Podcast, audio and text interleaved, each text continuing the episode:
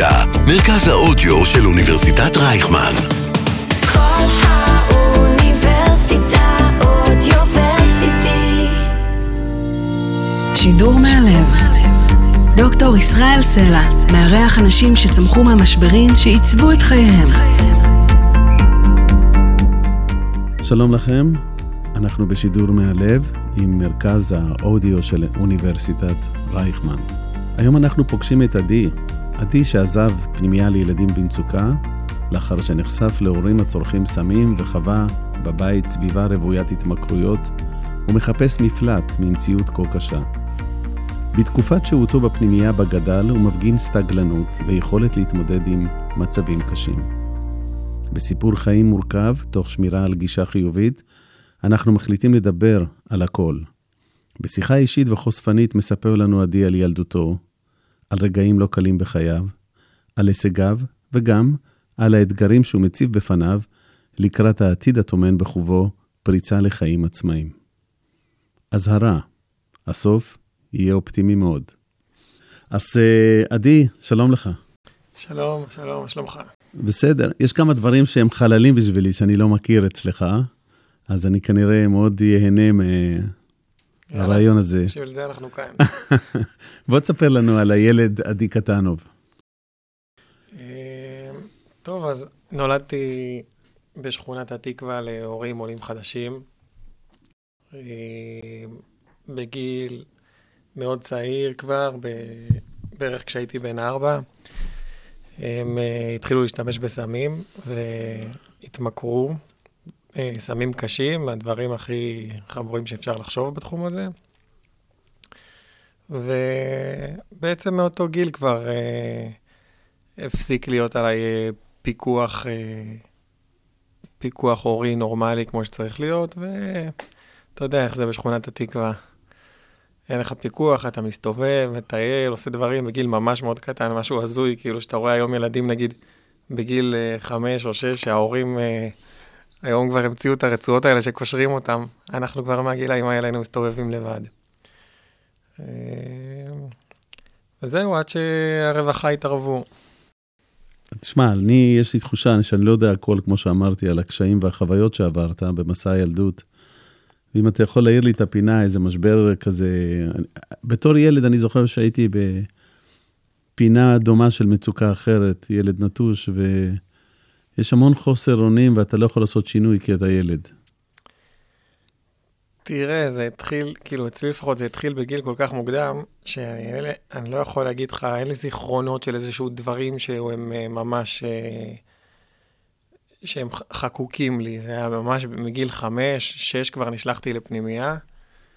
אה, בהסתכלות לאחור, בכללי, כל התקופה הזאת, עוד בגיל כזה אתה פחות מבין מה הבעיות עם זה ומה, איך זה פוגע בך בהמשך, אבל... אה, את רוב הקשיים שאני כן זוכר, שאני כן חוויתי, הם היו יותר uh, כבר בתקופת הפנימייה, שאני...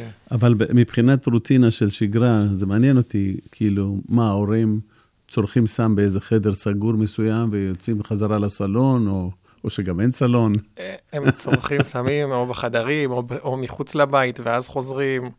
אה, הרבה פעמים להישאר לבד בבית. זה הזרקות, אה, כדורים, מה? זה, זה מתחיל מסמים קלים, עובר לסמים קשים, ומגיע עד להזרקות ועד לדברים. ונדמה לי שיש ברחוב אצל איזה מישהו שמוכר או משהו, אין לי מושג מאיפה הם צרכו. או שהם עולים על מונית, נוסעים לרמלה, נוסעים לרמלה לרמלה וכל מה ש... וחוזרים עם השלל. כן. תגיד, אה, עדי, מה זה שכונת מצוקה עבורך? שכונת מצוקה זה מבחינתי מקום שבו הכל נופל בין הכיסאות מבחינת הטיפול של המדינה, של העיריות, וזה ריכוז של הרבה אנשים אה, מוחלשים עם אה, רקע, עם רקע סוציו-אקונומי נמוך. נמוך. מהמם. וכשאתה שם את כל התבלינים האלה בסיר אחד, אז אה, זה מה שיוצר את שכונות המצוקה. ויש שם קליקות של חבורות של ילדים, אתה שייך או שמתבדל? יש קליקות, אה, אני שייך, אבל אה, אתה יודע, ככל שגדלתי, זה ממש... אה, קשר בין הגיל לבין ההשתייכות שלי לכל הקליקות. ככל שגדלתי, התרחקתי יותר מכל הבלגנים, ובאמת הרגשתי שאני לא שייך. אתה יודע סודות, הדברים שהם עושים, ואתה צריך לשמור על... אתה מתכוון לדברים פליליים וזה? גם, כן. אה, לא כשרים. כן, כן, ברור, מן הסתם. אנחנו חיים את זה, מכירים את האנשים, ראינו דברים, קצת עשינו דברים. כן. אתה אומר, עשינו דברים, אני, אה, אירחנו השבוע את עורך דין נתי שמחוני, שהיה מועמד לבית המשפט העליון. והוא מספר שהוא גר בשכונת התקווה ברחוב יורם, ובגיל 14 המשטרה עצרה אותו, וזו טראומה שהוא סוחב. לצערי, אתמול הוא לא נבחר לאחד מארבעת השופטים, אבל אה, זה מעניין שבשכונה אתה חייב לחוות את זה. מהמם. אז אה, מה זה בעצם פנימייה לילדים במצוקה, אחרי שהיית במקום כזה? תראה, בשבילי זאת הייתה חוויה ממש ממש אה, קשה ולא טובה. אה, מבחינת ה... ההזדמנויות שאתה מקבל כשמישהו כמוני או מישהו מהשכונה הולך לפנימייה כזאת, אז כמובן שזה פותח לו אה, אה, דלתות והזדמנויות ופותח לו מין אה, צוהר לצאת מה, מהמצב הזה, מהשכונה, מה, מה, מכל ה... מכל ה... איך אני אקרא לזה? הגלגל הזה שהוא נמצא בו. אז זה משהו טוב, אבל בחוויה שלי הרגשית, כילד שהייתי בפנימייה, זה היה משהו ממש ממש רע, לא התחברתי לשם בכלל. מישהו הביא אותך לפנימייה ביום הראשון? אם אני זוכר את היום הראשון, זה היה פשוט, לקחו אותי, זה היה אה, בצו בית משפט, לא בהסכמה שלי ולא בהסכמה של ההורים. אז זה בטח אוסית או שלא. כן, אז uh, לקחה אותי מה... מכיתה... מהבית ספר בשכונת התקווה, בית ספר ירדן. פשוט לקחו אותי משם איזה יום אחד, ישירות הכניסו אותי לאוטו והסיעו אותי לפנימייה. אה, מסבירים לך לאן אתה הולך, מה יהיה הסרט, או... אני לא זוכר בדיוק את ה... מה היה שם, כאילו, אבל אני מניח שכן, כאילו, מסבירים לי, אני מניח, בפנימייה בדרום, לא משהו במרכז, בנס ציונה. בנס ציונה. כן. מבחינתנו זה דרום, אבל... ואתה רואה שדות חולפים וכאלה, וזה עושה לך משהו, פתאום אתה חושב, מה זה? אני זוכר שהסתכלתי, כי הם קודם כל לקחו אותי לאנשהו בתל אביב, לא זוכר מה זה היה שם, ואז לקחו אותי. וזוכר את הנסיעה הזאתי, שוב, לא לפרטי פרטים, אבל uh, זה היה גם יחסית בסוף שנה, אז מיד, כאילו, אחרי כמה שבועות יצאתי לחופש גדול, שזה שוב בבית. אה, זהו, שוב, אני לא זוכר לפרטי פרטים, זה ממש בהתחלה, בגיל מאוד נמוך, אבל... Uh, אני זוכר את זה... ארבע בחדר? ארבע, בין ארבע לשש, או-אה, כן.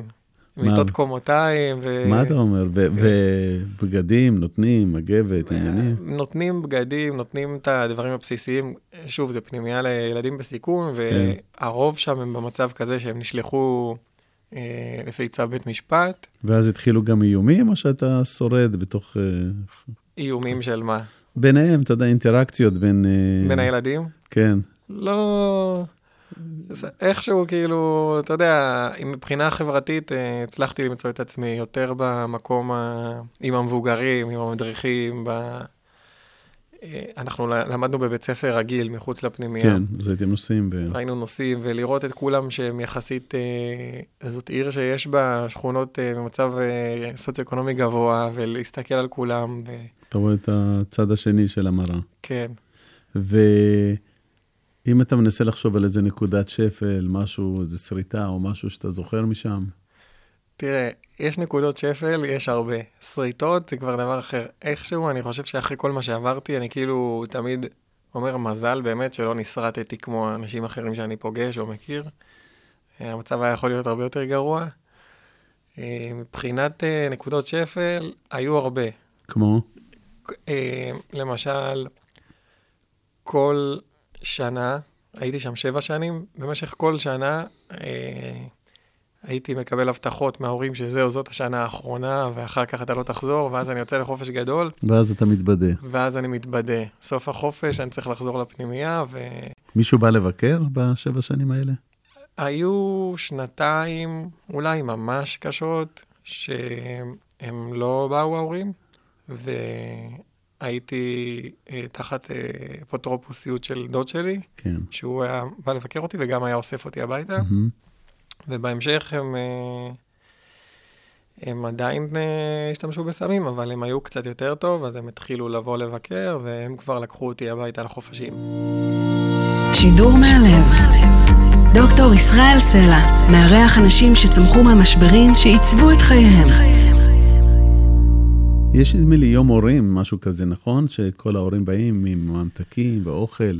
ההורים יכולים לבוא מתי שהם רוצים. אוקיי. אה, אתה זוכר תמונות כאלה שאני חוויתי, שאף פעם לא הגיעו ההורים, ו...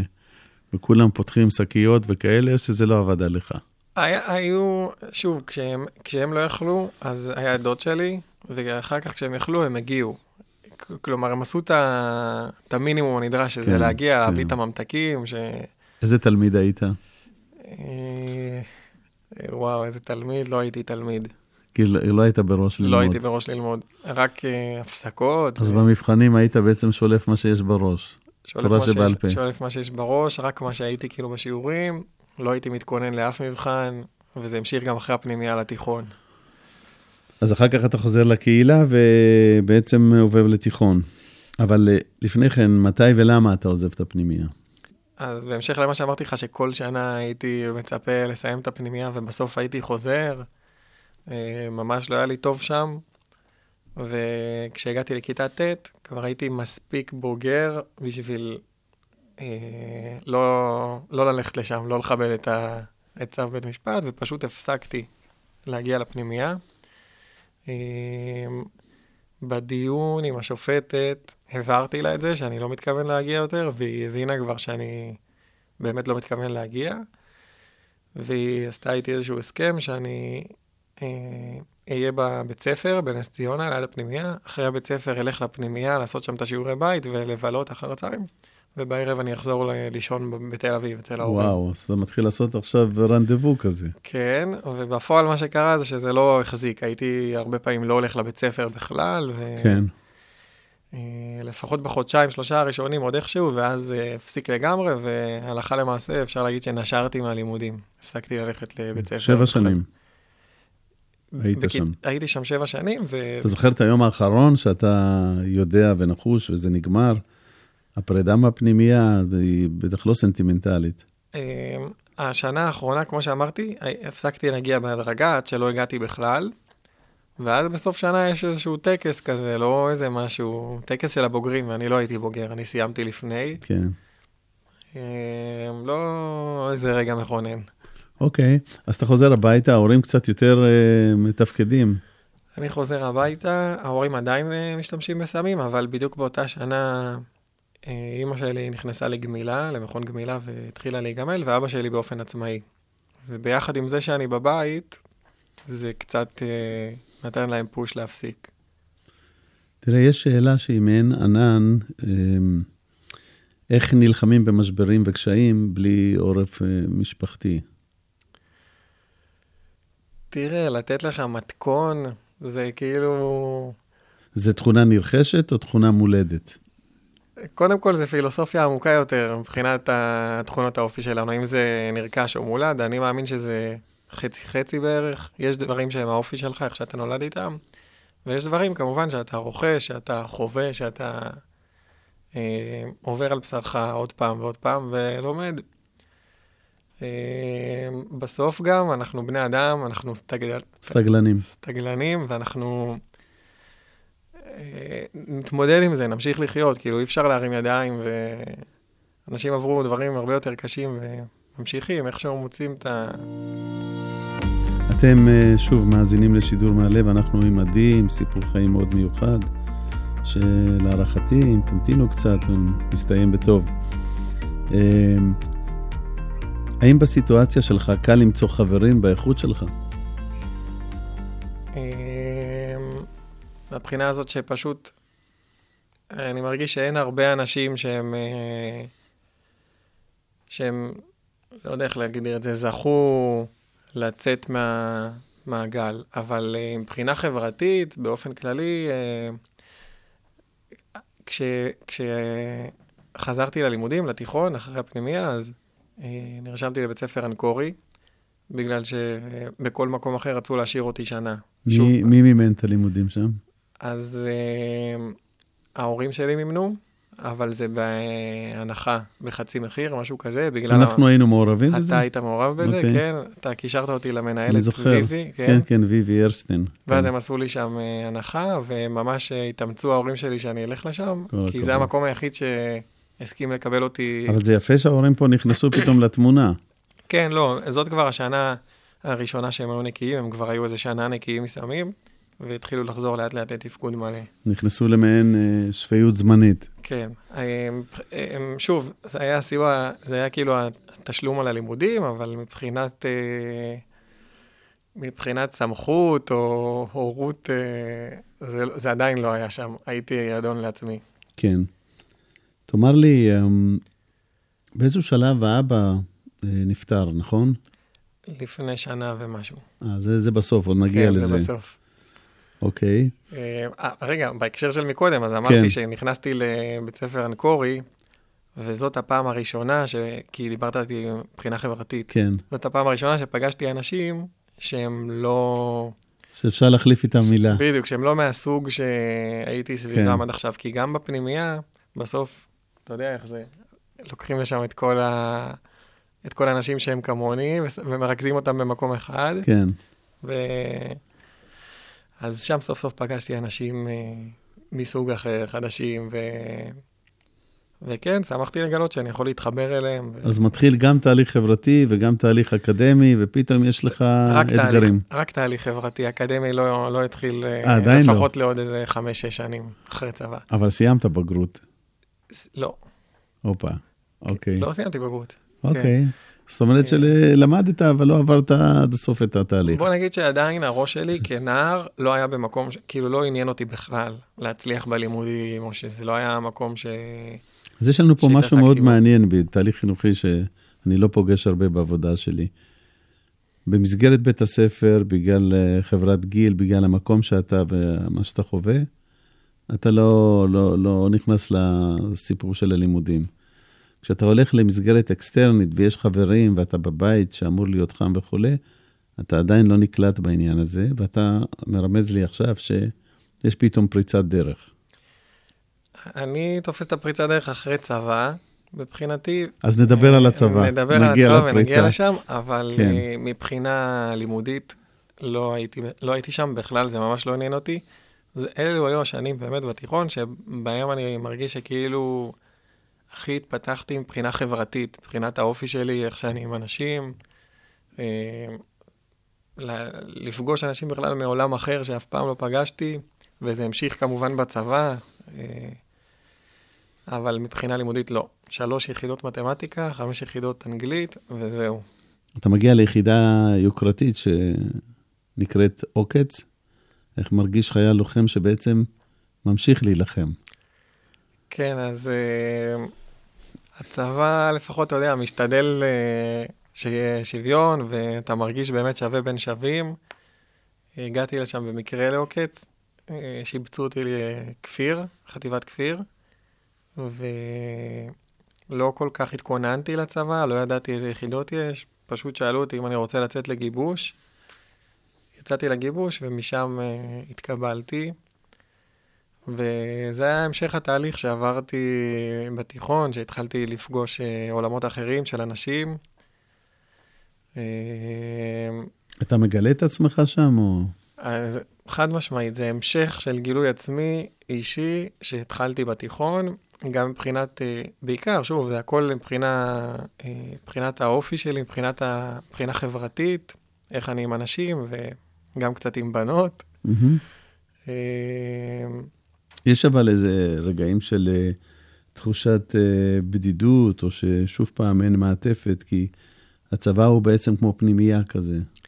כן, הצבא הוא כמו פנימיה, אבל uh, אני חושב שבאופן הזה כבר, בגלל שהלכתי לשם מבחירה, ולא רק מבחירה, אלא גם בחרתי להיות ביחידה אחרת, שהיא יחידה מובחרת, מהמם. זה אחרת. Uh, אתה רוצה להיות במקום מסוים, ואתה מרגיש שאתה עושה משהו שהוא...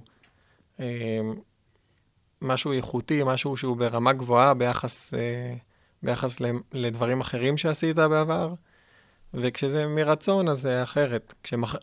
לעומת כשמכריחים אותך, או כופים עליך להיות באיזשהו מקום, ואתה בכלל לא מבין למה. כן. אה, אז אתה בצבא, מי מלווה אותך בשירות הצבאי? מי מבקר? אז uh, בצבא כבר uh, ההורים שלי נקיים משהו כמו ארבע שנים. הם מבקרים, הם מלווים, אבל uh, רוב הזמן אתה שם לבד, כאילו עם החבר'ה שלך מהצוות. זה לא, זה לא קייטנה, כן, זה לא שהם כן. באים כל יום לבקר. או... ברור. אתה יוצא הביתה פעם בשבועיים, פעם בשלושה, ו... יש איזו משימה שאתה זוכר בצבא, משימה ש... הרגע הכי משמעותי מבחינתי זה היה צוק איתן. ש... כן, שנכנסנו, שנכנסנו לעזה, אני עם הכלב שלי, אריק, שעשו עליו כתבות ועובדה, אתה... באמת? כן, אשלח לך את זה אחר כך. כן. ואריק בעצם, מי, מי קבע את השם? הוא... הביאו אותו מגרמניה, קראו לו ארק, אוקיי. ואז אה, אמרו לי, תבחר כאילו או לאריק או לאריק, כאילו תבחר לשנות את זה, שיתאים יותר כאילו אריק, זה מוזר כזה פה, אז פשוט כן. אה, בחרתי אריק. ואז אתה נכנס איתו לעזה. נכנס איתו לעזה, הוא היה אחד ממעט מאוד כלבים שהם אה, היו מספיק טובים לעבוד במנהרות, במנהרות הטרור שם של חמאס, והתעסקנו שם עם הדברים האלה. אה, מיד אחרי הג'ינגל הבא, אנחנו נשמע מה קרה במנהרות החמאס. שידור מהלב. אז אנחנו חוזרים עליכם, ואני נשאר כזה עם פה משתאה, מה שאפשר להגיד. מה זה נכנסים? אתה נכנס, צריך אה, אומץ. תראה, אז אנחנו נכנסים לא עכשיו לעומק המנהרות, לתוך... אה, זה, נכנסים בעיקר ל- למטרים הראשונים של המנהרה. כן, לפיר כזה. לפיר? כן. ושולחים את הכלב, את אריק, אה, כדי שייתן לנו מודיעין עם מצלמה, כמו שבטח אנשים ראו ב... אתה מסתכל למצלמה? זה לא בלייב, בגלל שאין קליטה, זה מתחת לאדמה, אבל כשהיא חוזרת אז רוא- רואים. אוקיי. רואים מה שרואים. ואריק חוזר בשלום? אריק חוזר בשלום, אה, בניגוד לכלבים אחרים שהם לא חזרו בשלום, אז הוא זכה לצאת מהמלחמה הזאת אה, בריא. אתה בקשר? הוא נפטר? הוא, אני הייתי הלוחם הראשון שהיה מוצמד אליו, וגם האחרון, כי בדיוק בסוף השירות, אחרי צוק איתן, גילו שיש לו בעיה. באיזשהו גידול בראש שמשפיע על ויסות הנוזלים שלו בגוף, אז הוא יכול להתייבש ויש לו סכנה להתייבש ולמות. אז הוא הפסיק אה, שירות. אה, הם רצו שאני אקח אותו הביתה, לגדל אותו, כי לוחמים בעוקץ אה, לפעמים זוכים לקחת את הכלבים שלהם אחרי שהם אה, מסיימים את השירות, אבל אה, מבחינתי זה דרש הרבה השקעה, והייתי צריך לקחת אותו ליחידה, לבדיקות, טיול של אחרי צבא ועל דברים אחרים, אשר עכשיו... כן. תגיד, יחידת עוקץ זה דבר הכרחי, נכון? מאוד, ממש הכרחי. הייתה, הייתה איזה ביקורת על זה שמשתמשים בכלבים וכאלה? אה, תראה, יש... אין משהו בצבא שאתה לא יכול לבקר אותו, כן. על. איך שדברים נעשים או על למה הם כן. נעשים. ואנחנו לפחות ביחידה, אה, תמיד אה, השתדלנו לעשות את הדברים בצורה אתית, ב, אה, ב, באופן כזה שלא אה, יפגע ב... למשל, רוב הביקורת הייתה על שליחת אה, כלבים, על נערים או על אנשים כן. צעירים. כן. אה, שוב, זה הכל, לא תמיד אפשר לדעת מי עומד מולך ובאיזה גיל הוא ומה, אבל תמיד השתדלנו שהדברים האלה לא יקרו, ואפילו הכנסנו ל... הכניסו ביחידה לתורת הלחימה שליחה של כלבים עם מחסום פה, ככה שהוא לא יכול לנשוך, אבל הוא רק נוגח. כן. ומשתמשים בשיטה הזאת נגד נערים או אנשים שאנחנו חושבים שהם מתחת לגיל, והם אה, מפרים סדר או שעושים דברים אה, אסורים. אז אנחנו בסוף הצבא, ועכשיו מתחיל תהליך נוסף.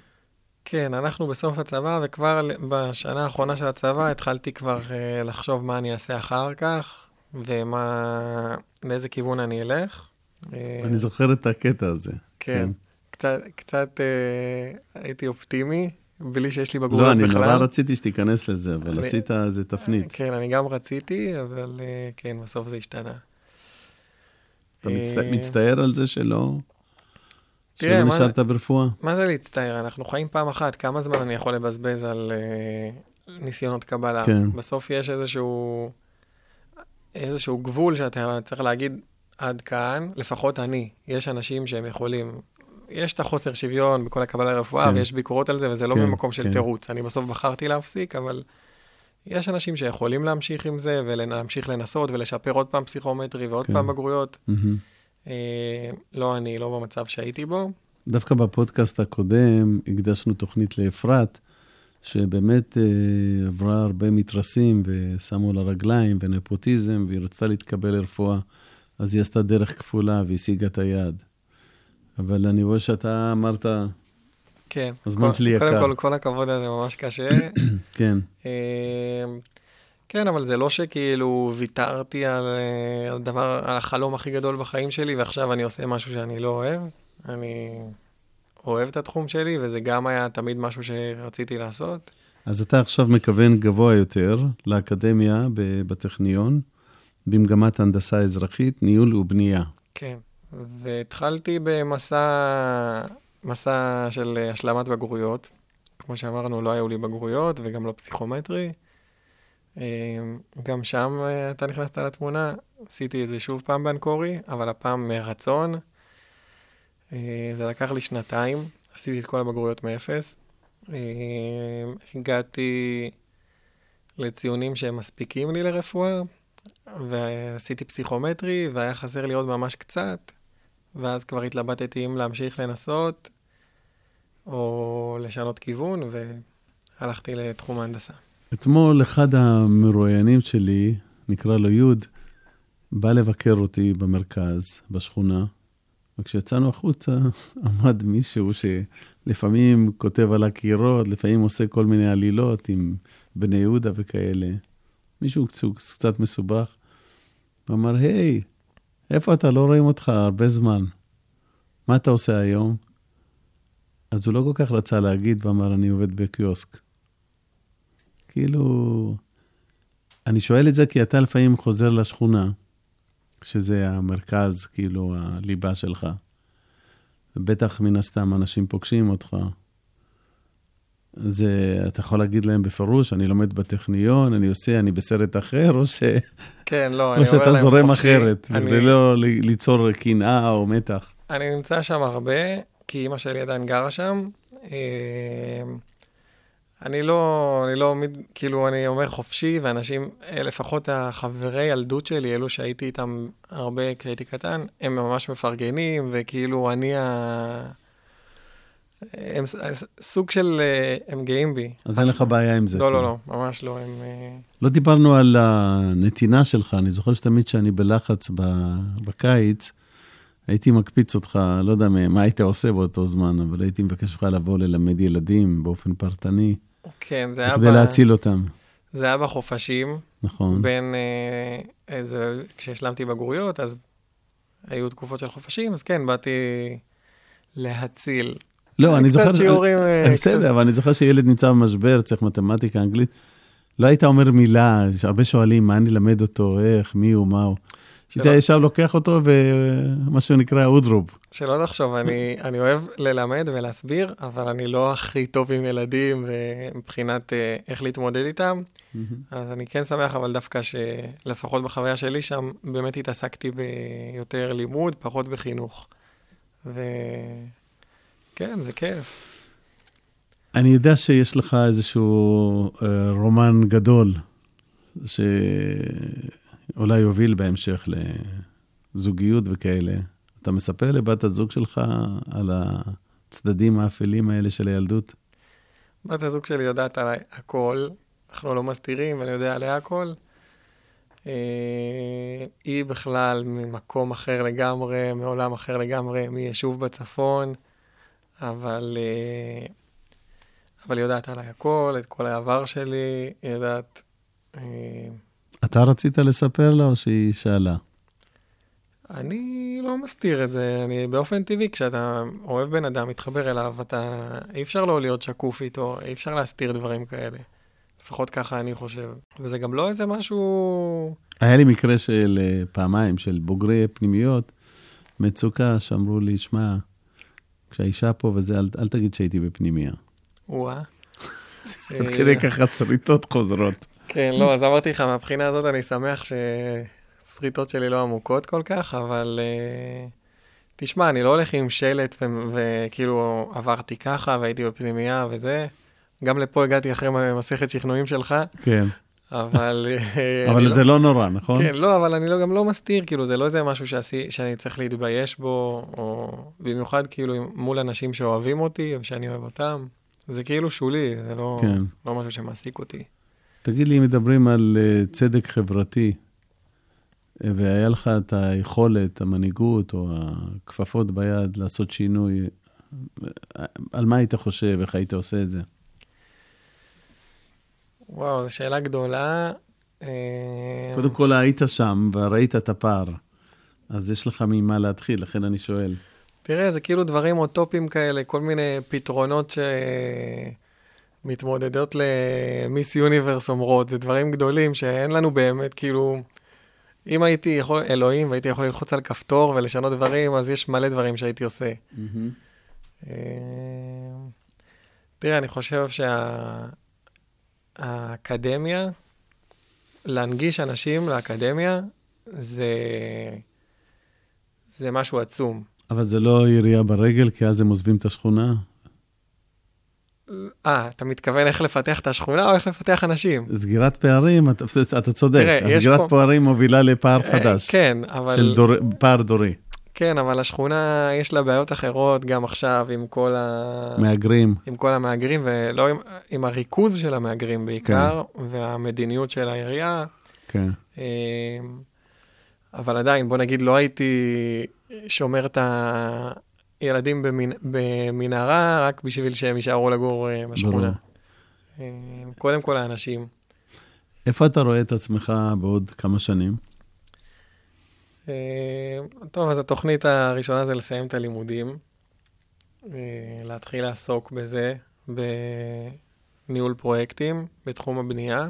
אה, כמובן שאני רוצה משם להמשיך כבר אפילו לתחום של יזמות בנייה, של השקעות בנדל"ן וכולי.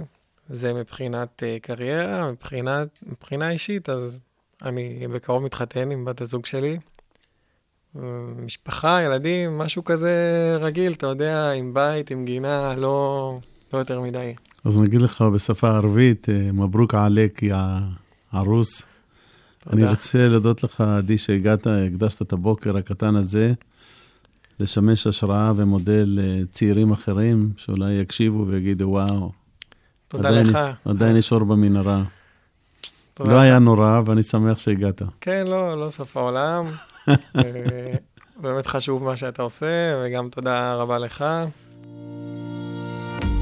וכאן אנחנו מסיימים, ומה לומר, בדרך כלל אני אומר כמה מילים לסיום, אבל uh, אתה יכול להיות בפנימיית מצוקה, ההורים שלך יכולים לצרוך מה שהם צורכים, uh, אתה יכול להיות לבד, אבל uh, דיברנו על uh, יכולת נרכשת או מולדת, אבל עדי עשה את זה, וכמו שהבטחתי לכם באזהרה, הסוף אכן היה אופטימי, ובקרוב גם אולי הנישואין, מזל טוב.